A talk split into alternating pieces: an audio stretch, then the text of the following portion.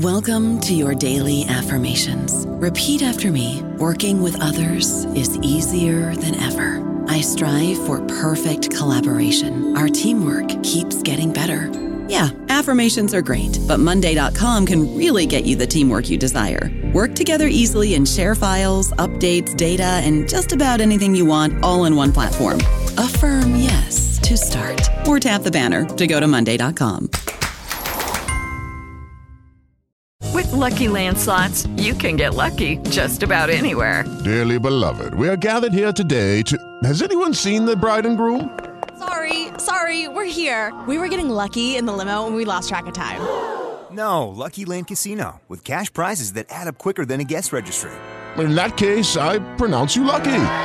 Play for free at LuckyLandSlots.com. Daily bonuses are waiting. No purchase necessary. Void where prohibited by law. 18 plus. Terms and conditions apply. See website for details. Hello, everybody. This is Marshall Poe. I'm the editor of the New Books Network, and I'd like to tell you that we have a new and improved website. It has two new features that we think you'll love. One of them is a vastly improved search engine so that when you type in keywords, you'll get a bunch of episodes really quick. The other is the ability to create a listener account. And in that listener account, you can save episodes for later listening. So you can create a kind of listening list. We think these features are neat and we think you'll enjoy them. Please visit the site today.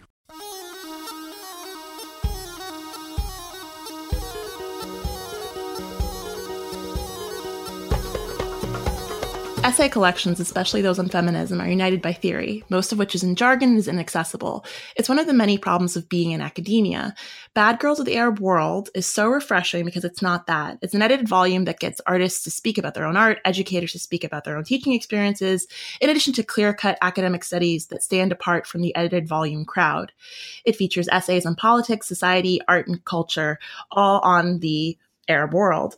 And maybe it's so refreshing and accessible because of its subject. It's about transgressions. It's about bad girls, something every woman is familiar with. My name is N.A. Mansour, and today on New Books Middle East Studies, we're talking to one of the editors of Bad Girls, the Arab World, out 2017 from University uh, University of Texas Press, which she edited with the late Rula Quawas, Nadia Yaqub.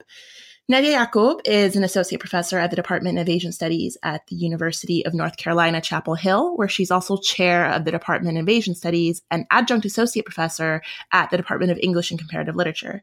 She's also associate editor for film and theater at the Review of Middle East Studies, an editorial collective member with the Journal of Middle East Women's Studies, and an advisory board member um, with the Middle East Journal of Culture and Communication. Her research interests include Arab cultural texts ranging from medieval literature and contemporary oral poetry to modern prose, fiction, and visual culture. She is the author of many articles and a book Pen, Swords, and the Springs of Art, the oral poetry dueling of Palestinian weddings in the Galilee, out 2006 from Brill Academic Publishers, and the forthcoming from University of Texas Press, July 2018, Palestinian Cinema in the Days of Revolution. Welcome to the podcast, Nadia. Thank you. So I always start off with a bit of a biographical question. How did you come to academia? Um, well, it's interesting that you would start there. Um, for a long time, I thought of myself as be, coming to academia because I didn't know what else to do. Um, but what I've realized recently is that I came to academia mainly because I'm intensely curious. Um, and I keep wanting to, to learn more and know more. Um, and so, really, being a student and to, to be in academia is to be a student for one's entire life. Um, is really the thing that I find the most pleasure in. Um, so I began, uh, my undergraduate work was in linguistics.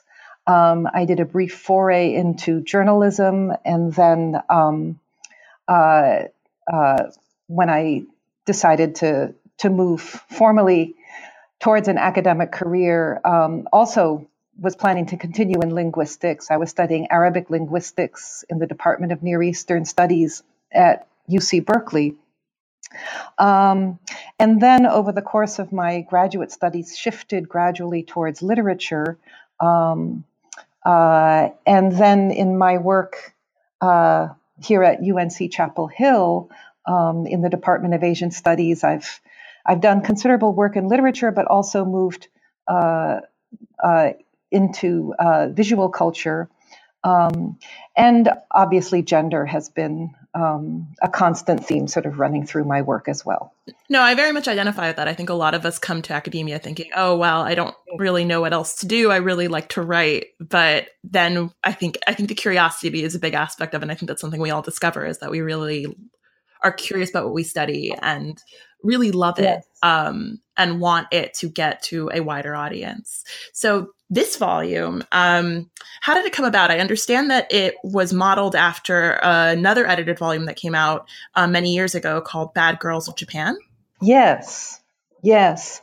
Um, and I am a firm believer in serendipity um, and in um, just sort of diving into new ideas uh, because they appeal to you. So, um, uh, uh, when my colleague Jan Bardsley published Bad Girls of Japan, it immediately came to my mind there should be a book, Bad Girls of the Arab World. Um, now, that was well over 10 years ago, uh, and um, it took a long time for me and Rula to conceptualize this volume. Um, uh, and it came out came came about over the process of conversations with many wonderful women over the years, including Jan, um, also um, Elizabeth Bishop, uh, Frances Hasso, uh, to mention just a couple of them. Um, but um, so as we were talking about this, really when it was just a sort of a vague idea, um, one of the first things that became really clear is that Bad Girls of the Arab World is going to be very different from Bad Girls in Japan because Japan is obviously very different from the Arab world. Um, uh, and uh, what uh, so so the even just the meaning of the term bad the terms bad and girls um, would be quite different. So we spent a lot of time thinking about that. Um, and uh, and then when we started to invite women to contribute to the volume, um, had that very much in mind as well. You know how specifically these terms would look as they're applied to the Arab world as opposed to Japan or anywhere else for that matter. Yeah, bad girl is such an interesting term when I hear it because I jump to the term girl. I don't immediately go to bad because I think girl can often be used as a diminutive instead of woman. And that's one thing I think we all try to be very careful about is to use the word woman um, when describing people over a certain age um, so as not to diminutize. And I think um, the word bad is also really interesting because one person's bad can mean another person's good. Just thinking of um, Mamdani's um, Good Muslim, Bad Muslim, which is also the title of an unrelated podcast on Islam in America. Um, so uh, this volume defines bad girl in terms of transgression, and even that isn't defined as negative. It's really pliable. So, who's using the term bad girl? Is it applied by others, or others using to describe themselves, or are you using it as a category of analysis? So, um, uh, yeah, so let's start. So, um, first of all, with your, your question about the term girls, and I agree completely. And in fact, I had a long section of the introduction that I had to cut out addressing this point because. Um, uh, um, so, one thing I will notice about the volume is that uh, the volume is about women. It's not really about girls. All the the people that are talked about in the various chapters are adults. Um, and uh, we do not use the term girls to refer to them. Um, although some of the women obviously do refer to themselves as girls. So we're making a distinction uh, in how we use the term girls very carefully, exactly to avoid the problematic use, which, by the way, uh, I have noticed um, is really creeping into the language um, in ways that is quite surprising for someone who lived through the 70s um, and all the effort that women of that generation put into um, getting the term women um, embedded in the language as the preferable term to refer to women.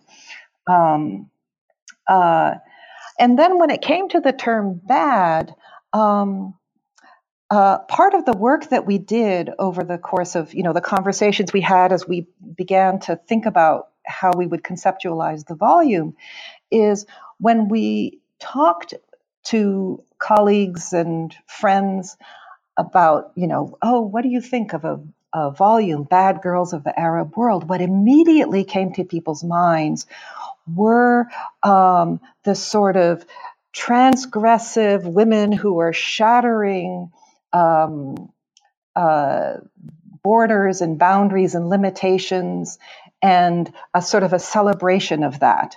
Um, uh, so, you know, the first woman to do this, the first woman to do that. Um, and that was not at all what we wanted to do uh, because it seemed to me that that that sort of a narrative can feed into problematic perceptions of Arab, Middle Eastern, or Muslim women as being somehow oppressed, uh, in um, uh, uniquely oppressed, uh, and only oppressed, uh, and therefore to be celebrated only when they are um, transgressing their oppression. It also seemed to me, um, and this I'll sound like I'm contradicting myself, but if you read the volume, you'll see that I'm not. It also seemed to us that um, for that, for those kinds of narratives to be the bulk of the book, uh, would be an oversimplification of the difficulties that women in the Arab world face when they do um, engage with or find themselves against their will engaging with transgression.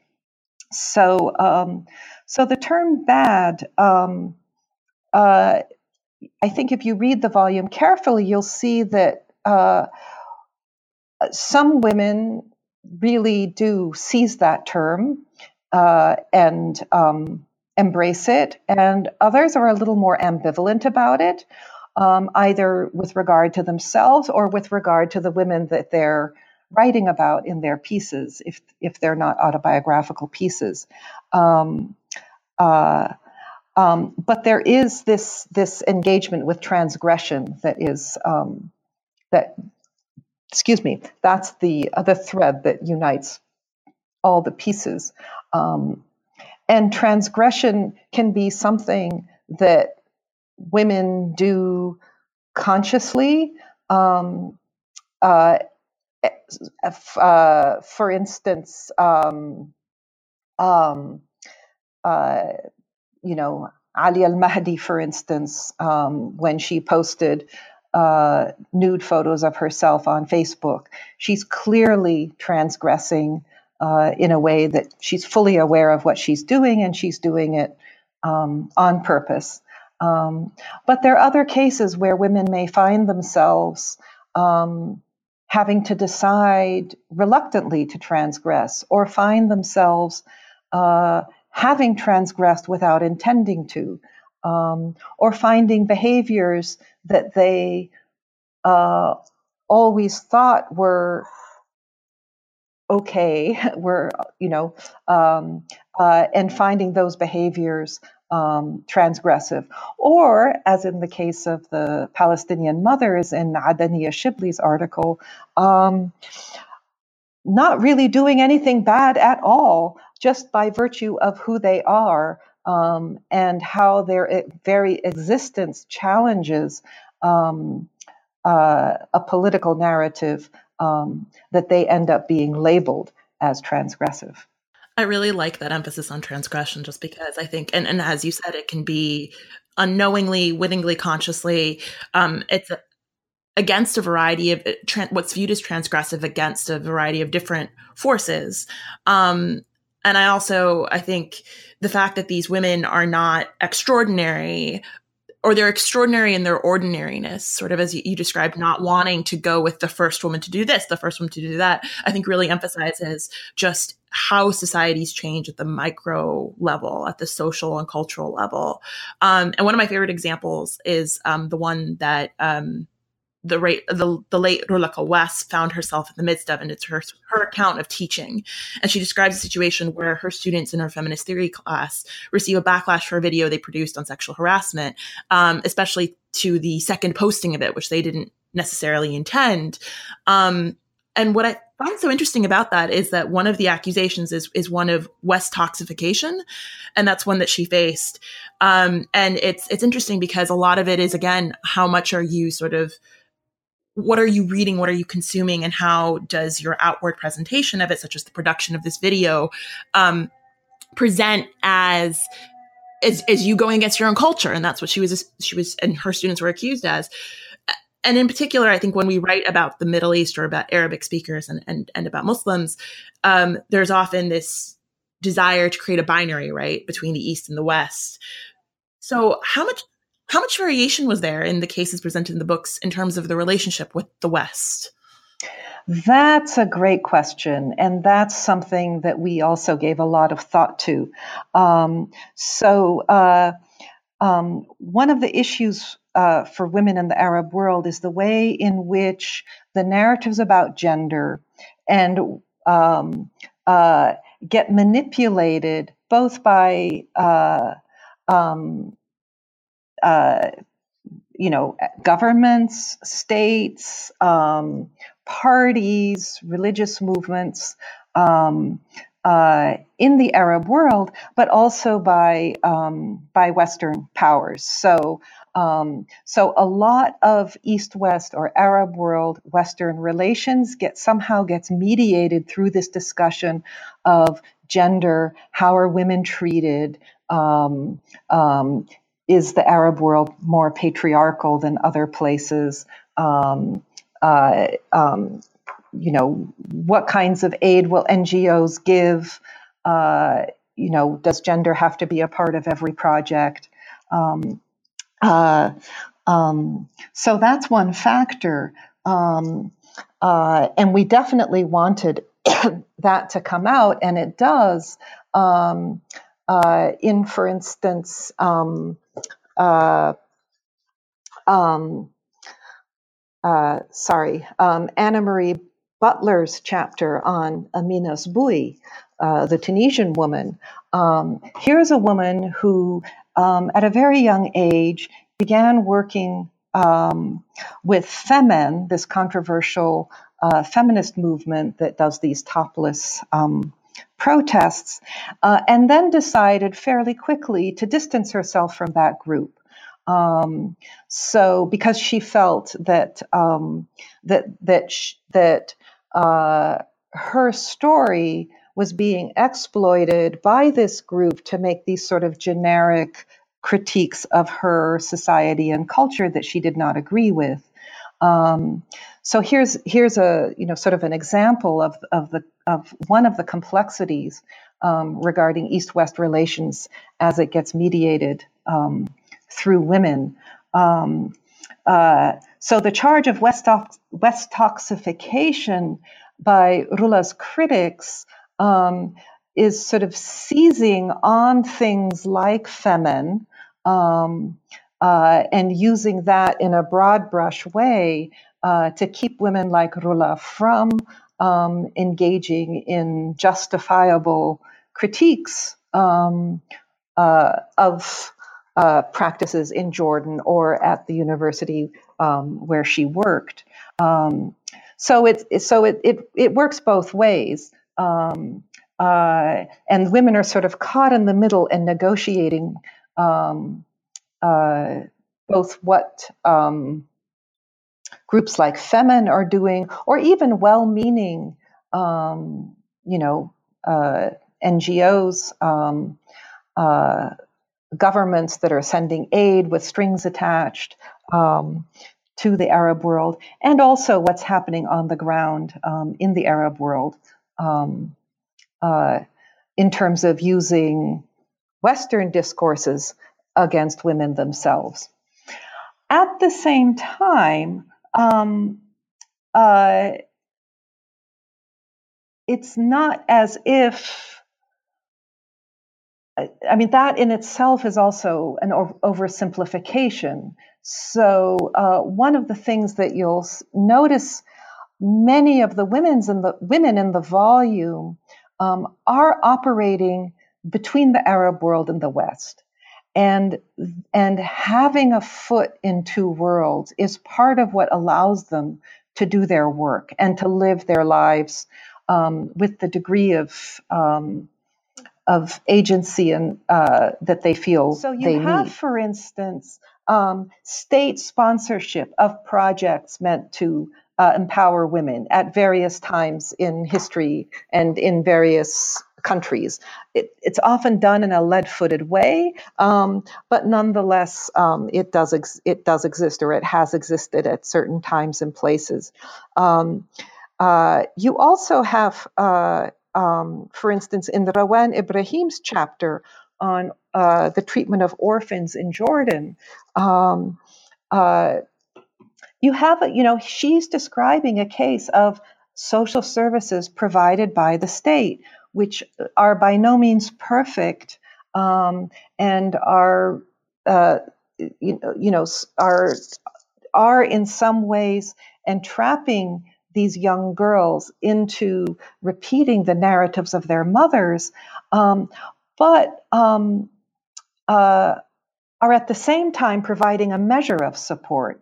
Um, and uh, we can't forget that um, situations like that, the the the, uh, the treatment of of children um, who don't have strong family structures to support them is a fraught issue in almost every society. If we look at the broken um, systems in our own country with foster care um, uh, and the treatment of of uh, families, especially families of color, um, uh, we can see that that uh, um, these issues are really difficult to address, um, and the Arab world is not alone in not addressing them uh, as well as one would hope that they would be.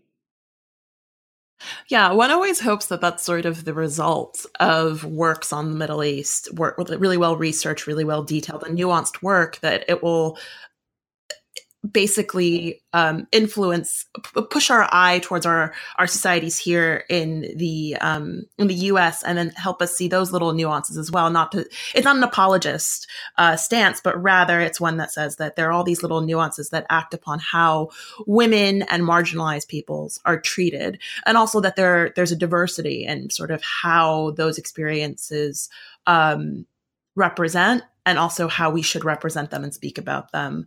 So you mentioned the state, and I'm I'm really conflicted about how to view the state in Arab context, especially because one thing about this volume, and you sort of alluded to it earlier, is that this volume would have looked really different had it come out 10 years ago, right? Because we didn't have the Arab Spring.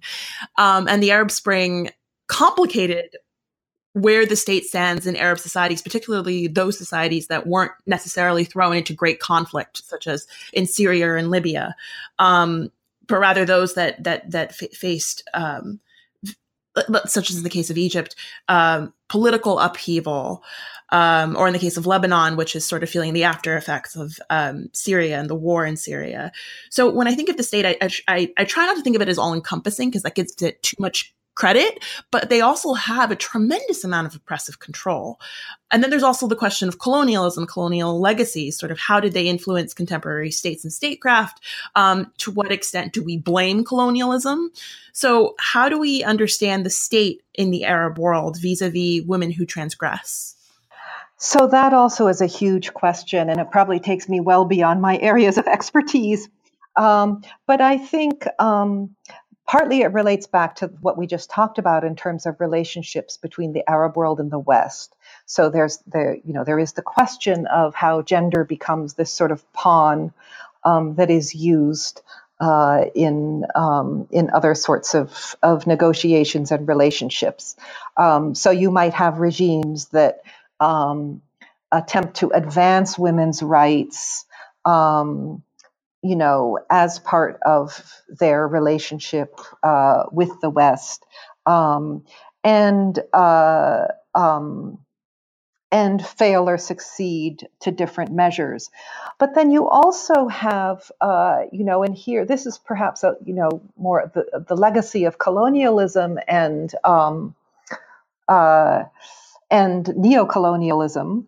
Uh, which is, I guess, not really a legacy, but a presence, present condition, um, of uh, whereby um, uh, you know, of course, Islam and religion are considered to be backward and traditional, and modernity and women's rights are considered to be progressive and good and um, the direction that everyone should go. But if if uh, if women's rights are closely tied to modernity and the and the political order, the post-colonial or the colonial and the post-colonial political order, which is terribly disadvantageous to the Arab world and exploitative of its people and resources, um, then you can see how there might be backlashes in the Arab world, either on the part of states or other groups, um, uh, or just people um, against uh, against the West, but then also against um, women's rights as a sort of a Western thing. So if you you know you don't want to be Western because Western to be Western is to exploit the Arab world, and so if Western is equated in this discourse with women's rights, then you go the other direction. I mean, this of course is a simplification, but um, uh, so um, uh, um, I'm not saying that you know people are thinking in this kind of a binary way, um, but there's a way in which these forces press people to uh, um, perhaps a- along these lines, uh, pressure people along these lines. One of the most overt cases I find of that in the book, um, where you're sort of forced to think about the West and the Arab world, um, is the case of Nada Prouty. And what I appreciate about that case in particular that I want to note is that there's a flexibility with the term the Arab world there that I appreciated you include the US and Arab Americans because Nada Prouty was an Amer- is an Arab American CIA agent. And that particular entry was written by uh, Randa Kayyali. And it's basically about how um, Prouty used narratives Orientalism to reinstate her U.S. citizenship after several accusations stripped her of it in 2007, I believe. And it, it felt so different from other cases in the book where um, you were talking about Arab women in the Arab world. So, what led you to include her story in this volume? Oh, I think Nada Prouty had to be in the volume, um, or somebody like her, and that that goes back to our definition of what is a bad girl. We were desperate to include a bad girl that would um, that who was really bad, in the sense that um, uh, somebody that uh, you would have trouble um, that, that most of our imagined audience would have trouble empathizing with. So, um, so uh, a bad girl like the superstar champions that people, you know, initially, not everybody, but some of our interlocutors, as we were conceptualizing the volume, thought that we would be talking about, um, you know, the women who are breaking barriers. Um, um, uh, everybody can can root for them, um, or you know the bad girls who who are victims. Um, everybody can feel sorry for them. But the bad girls who make choices that many of our audience for this volume would be uncomfortable with, such as um, to uh, um, to become a CIA agent, uh, to uh, um, uh, to repudiate one's own family, to perhaps engage in some shady dealings. Um, uh, um, that is that's bad behavior, and it had to be part of the conversation. Um, now, in the case of Nada Prouty, what's interesting, um, I mean, we can. It's very easy to to sort of raise an eyebrow at what she did, or you know, uh, tisk tisk her for the choices that she made, for you know, um, perhaps self-orientalizing vis-a-vis her own culture. But here you have a woman who comes from an abusive background, um, who makes certain choices um, in order to escape that. Um, they may not be the choices that I hope that I would make in a similar situation. Um, but um, but it is one valence of badness and transgression that needs to be addressed.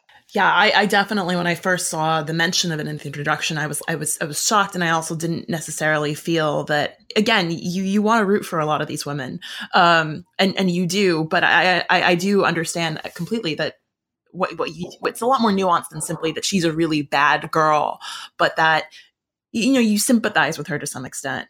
Um, but speaking of sympathizing i think the people that i sympathize the most most with in this volume um, are those women who draw on their own heritage to make their transgressions to sort of step outside of those lines because in them you sort of see this this this blending of worlds. Um, and I think you meant, I mean, there's the case of the Sudanese mu- female musicians, and then um, Hanadi El Samman's entry on contemporary Syrian writer Samar Yazbek draws our attention to um, particularly how one could use pre-Islamic vocabulary to describe um, the, the, the conflict in Syria right now. So I was wondering if you speak more, more, to that, sort of the role of Arab and linguistic identity in uh, bad girl narratives. Yeah, um, I think you've you've hit the nail on the head in terms of the. Um, the, the really the value of uh, of those two chapters in the volume, um, and with regard to Samar Yazbek, um, uh, I think this is this is a very uh, well, one thing that is absent from the volume, and it was actually something of a choice, um, is uh, Islam, uh, religion, uh, Islam. We did not want this book to become uh, bad Muslims. Uh, bad Muslim girls or bad girls of the Muslim world um, for a number of reasons. Um, and uh, one of which is that um, there is a lot of other great work that's that's being done in that area. Um, but what this meant is that um, a lot of the work that's being done in the context of religion, which is obviously a big part of the cultural heritage um, uh, of the Arab world, um, uh, is not here. So, Islamic feminism, for instance, um, is not here. And the contestations uh, um, uh, around Islamic feminism is not a part of this. Um, so Samar Yazbek and her um, embrace of uh, the tropes of classical Arabic um, are just a very small gesture in that direction. Yeah, I mean, um, I think that that's a very wise choice simply because you don't want to muddle those lines. But also, as you said, there's so much literature on what it is to be a bad Muslim. Uh, Another thing I really appreciate about the volume is that you incorporate not simply academic treatments of bad girls, but entries written by those people themselves. They're not just academic treatments. They're, you know, um, there's Rima Najdi's description of her Madame Bomba project in Beirut, which involved her strapping these uh, very exaggerated TNT red uh, cylinders to her chest and walking around Beirut, which I can only imagine, especially when she did it was, I think 2014 would have been terrifying. And then there's, Diya Abdo's mini memoir um, of being in academia in Jordan and what it's like to be sort of, I mean, I don't want to spoil it, but forced out of that and brought back to the US because she didn't necessarily fit the mold. And actually, there's another case where there's there's some Islam filtered in um, in her discussions with the male faculty, um, her superiors in particular. So, how do these these these memoirs, these mini memoirs, and these uh, accounts by artists, how do they fit into the volume at large? How do they fit into your vision of it? Well, there were a couple of things. So we definitely we wanted we wanted some first person as well as third person in here, um, uh, for a number of reasons. That opened the volume up to some more creative types of writing. So it wasn't it's not just academic works, but also I mean Diya's chapter is just beautifully written. It's creative nonfiction. Um, but but there are a number of other also beautiful personal narratives, uh, such as Suhair Tal's um, biography, and then the afterwards by the two um, women writers, Leila Atrash and Mira Tahawi. Um, so so adding that um, that kind of writing um, uh, was important in terms of, of the volume uh, being accessible, being a pleasure to read, um, and the kind of affective uh, experiences one can have with that kind, type of reading as opposed to uh, more academic um, reading, um, and the insights that one can get. Um, uh, but um, the other thing that was really important to Rula and and myself and me was um, that we wanted to be sure that we had a good blend of women in the region writing about this topic, as well as women um, outside the region, mainly here in the United States, but um, also in Europe, um, uh, because um, it obviously it makes a big difference in how you write about bad girls. Um, if you are in the fire so to speak, um, you know, addressing the issues um, of transgression in the Arab world every day, and when you're out of the fire, um, able to look at it from a distance. And both perspectives are really valuable and helpful. And here again, I can say that um, uh, the Pruti chapter, but also to some extent um, uh, Diya Abdo's chapter, um, by providing some uh, uh, uh, the perspective. Um, they provide a perspective of being in the United States whereby you were not out of the fire. You were still in the fire, even though you're not in the Arab world. Um, uh, and that also was important to convey. I appreciate now, after having spoken to you even more, the fact that this was a very carefully curated volume, that you definitely wanted to include certain things um, and make it as inclusive as possible, not simply in terms of the voices you brought, but also thematically. And one piece in particular that we've mentioned before is Adania Shibli's piece on Palestinian mothers. So what I really appreciate about it is that it's one of the more pessimistic pieces in the volume. It's, um, to use your words, it reminds us how limited women's voices can still be. Uh, and this was really refreshing to me, especially living uh, both here in the United States, but also in the Arab world amongst certain liberal and progressive circles where there's so much emphasis on girl power and that the future is female and, and so much on consumer feminism and that if we only bound together we can get things done. And i think the pessimism is, is important because it reminds us just how many limitations we might be blind to. So was it important that you produce something that was not overly positive and optimistic and empowering? Yes, definitely. And here there's it's that old debate between structure and individual agency and you know how much do our our our our choices and and uh, actions defined by either of these two things. And I think um, uh, Adania's chapter beautifully illustrates how structures, the confining natures of structures, not just the confining nature of structures, but the defining nature of structures, in that Palestinian women, Palestinian mothers, um, are defined. They're not just confined um, uh, to particular roles or um, or or opportunities. They're actually defined by the structures.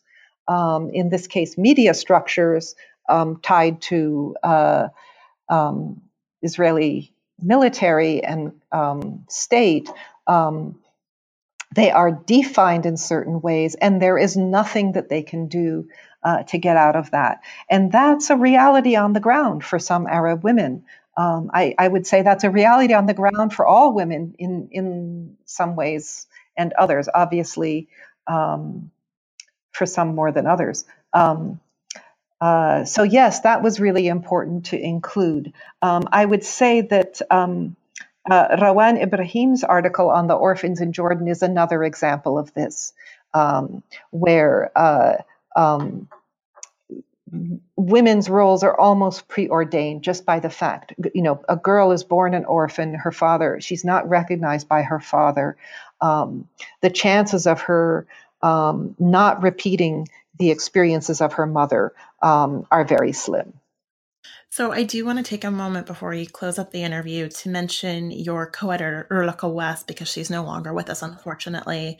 She passed in the summer of 2017 due to complications of a biopsy she was having performed in which her aorta ruptured. So, what do you hope her legacy to be? Yeah, Rula's passing was um, it was completely unexpected. It was a terrible, terrible blow.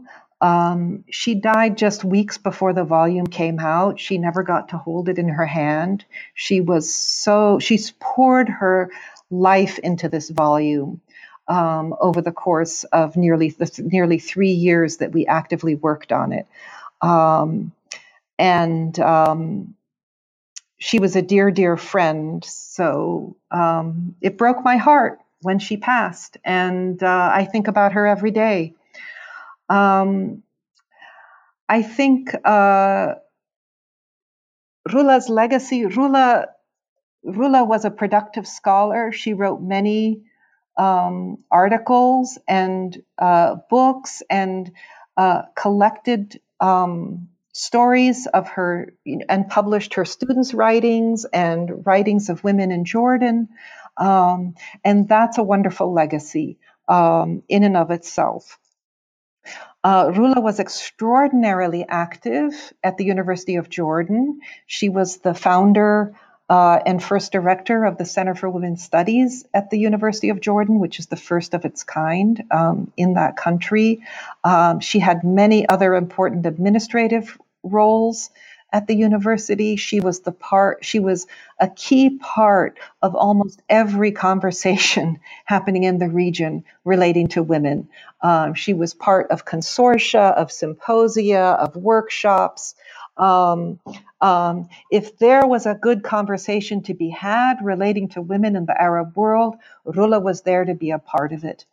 Um, Rula was the most generous and dedicated of teachers.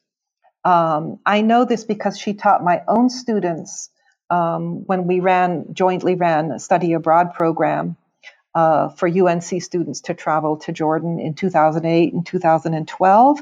I know it from talking to other people who have who have been her students, including Diya Abdo in the volume. Um, uh, and she just gave and gave and gave of her knowledge, um, but she also gave through example, and I think that is that is really where um, um, her legacy will live on in the um, uh, in the consciousness that she created um, among those that knew her, um, those that worked with her, and especially among those that she taught. That's a really immense legacy. And I think it's definitely one that I hope, especially our listeners, will take away, especially those academic listeners of ours will take away and, and remember that that's that's the, the real work of academia. And that's where people really, it's, it's not necessarily rewarded work and where we need to draw more recognition to it. So I hope that, I hope that her legacy lives on um, as a mentor, but also as an academic. Um, so we always close the interview with a question to the author, in your case, the editor, uh, of what you're working on now. I know that we mentioned that you have a book coming out in July of 2018.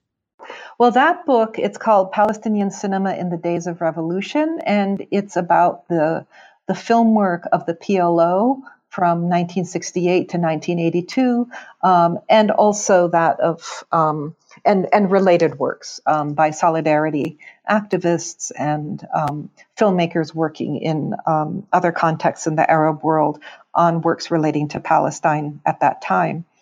Um, uh, then, as far as uh, a next uh, next projects, I've got uh, two. Um, well, I've got three actually in the works. So, first, in relation to Bad Girls, um, uh, I've been invited to go um, almost a year from now um, uh, to participate in a symposium, which will be sort of a Bad Girls one year later, um, where I will reassess the book and um, the scholarship uh, related to feminism and uh, um, um, women in the Arab world that's come out, you know, since we finished the manuscript of this book until the time of that talk. Um, and sort of do a, a, sort of an update on that. So I'm really looking forward to that as a um, um, as a context to uh, to continue thinking about these ideas. And then related to film, which is the other hat that I wear, um, um, I have a, um, a uh, one project that came out of the the cinema book that uh, the Palestinian cinema in the days of revolution, um, which is uh, I discovered um, um, a nice cache of documents related to efforts to create an alternative cinema movement beginning in the early 1970s, um, and that continued as a as a project um, that filmmakers tried to to bring to institutionalize um, over the course of the 70s. So I'd like to pursue that and, and write an article about that. Um, but then um, more ambitiously, really thinking of the current moment, the, both you know politically, the moment that we're in. You mentioned um, the Arab Spring, which you know sort of. I, I like to think that we are still in a moment of tremendous political transition in the Arab world. That it's not as if the Arab Spring is gone and passed and failed, um, but rather that um, that was the what we saw in 2011 uh, across the region was the beginning of something that is nowhere near over, um, uh, and is also likely to get a lot worse before it gets better. Um, but thinking about cultural production in that context um, we can also think about the, you know, Trump's, you know, moving the embassy to Jerusalem and the loss of Palestine, but really thinking about crisis and catastrophe and what one does in the context of crisis and catastrophe and what one does um, in the wake of um, utter loss. So this is something that goes beyond steadfastness. Um, I'm just at the beginning of thinking about it, um, so I can't tell you what it is exactly, but uh, that's what I'm thinking about now. Well, all of those projects really speak to my heart. So I'm very excited, in particular, for the book, but also to see what what your musings on this, um, the contemporary moment in the Arab world culturally, what it will bring to us. Because I often, I, I have myself of many thoughts on this, so I'm really curious to see what you'll come up with. But anyway, I wanted to thank you for the interview and thank you for the book because it's really a wonderful addition to the canon um, on Middle Eastern gender studies and beyond. Thank you, Nadira. It was a real pleasure to talk to you.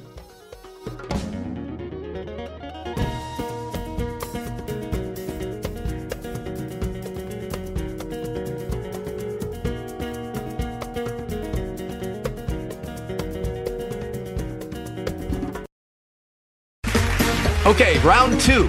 Name something that's not boring. A laundry? Ooh, a book club. Computer solitaire, huh? Ah, oh, sorry, we were looking for Chumba Casino. That's right. ChumbaCasino.com has over 100 casino style games. Join today and play for free for your chance to redeem some serious prizes. ChumbaCasino.com. No purchase necessary. Full prohibited by law. 18 plus terms and conditions apply. See website for details.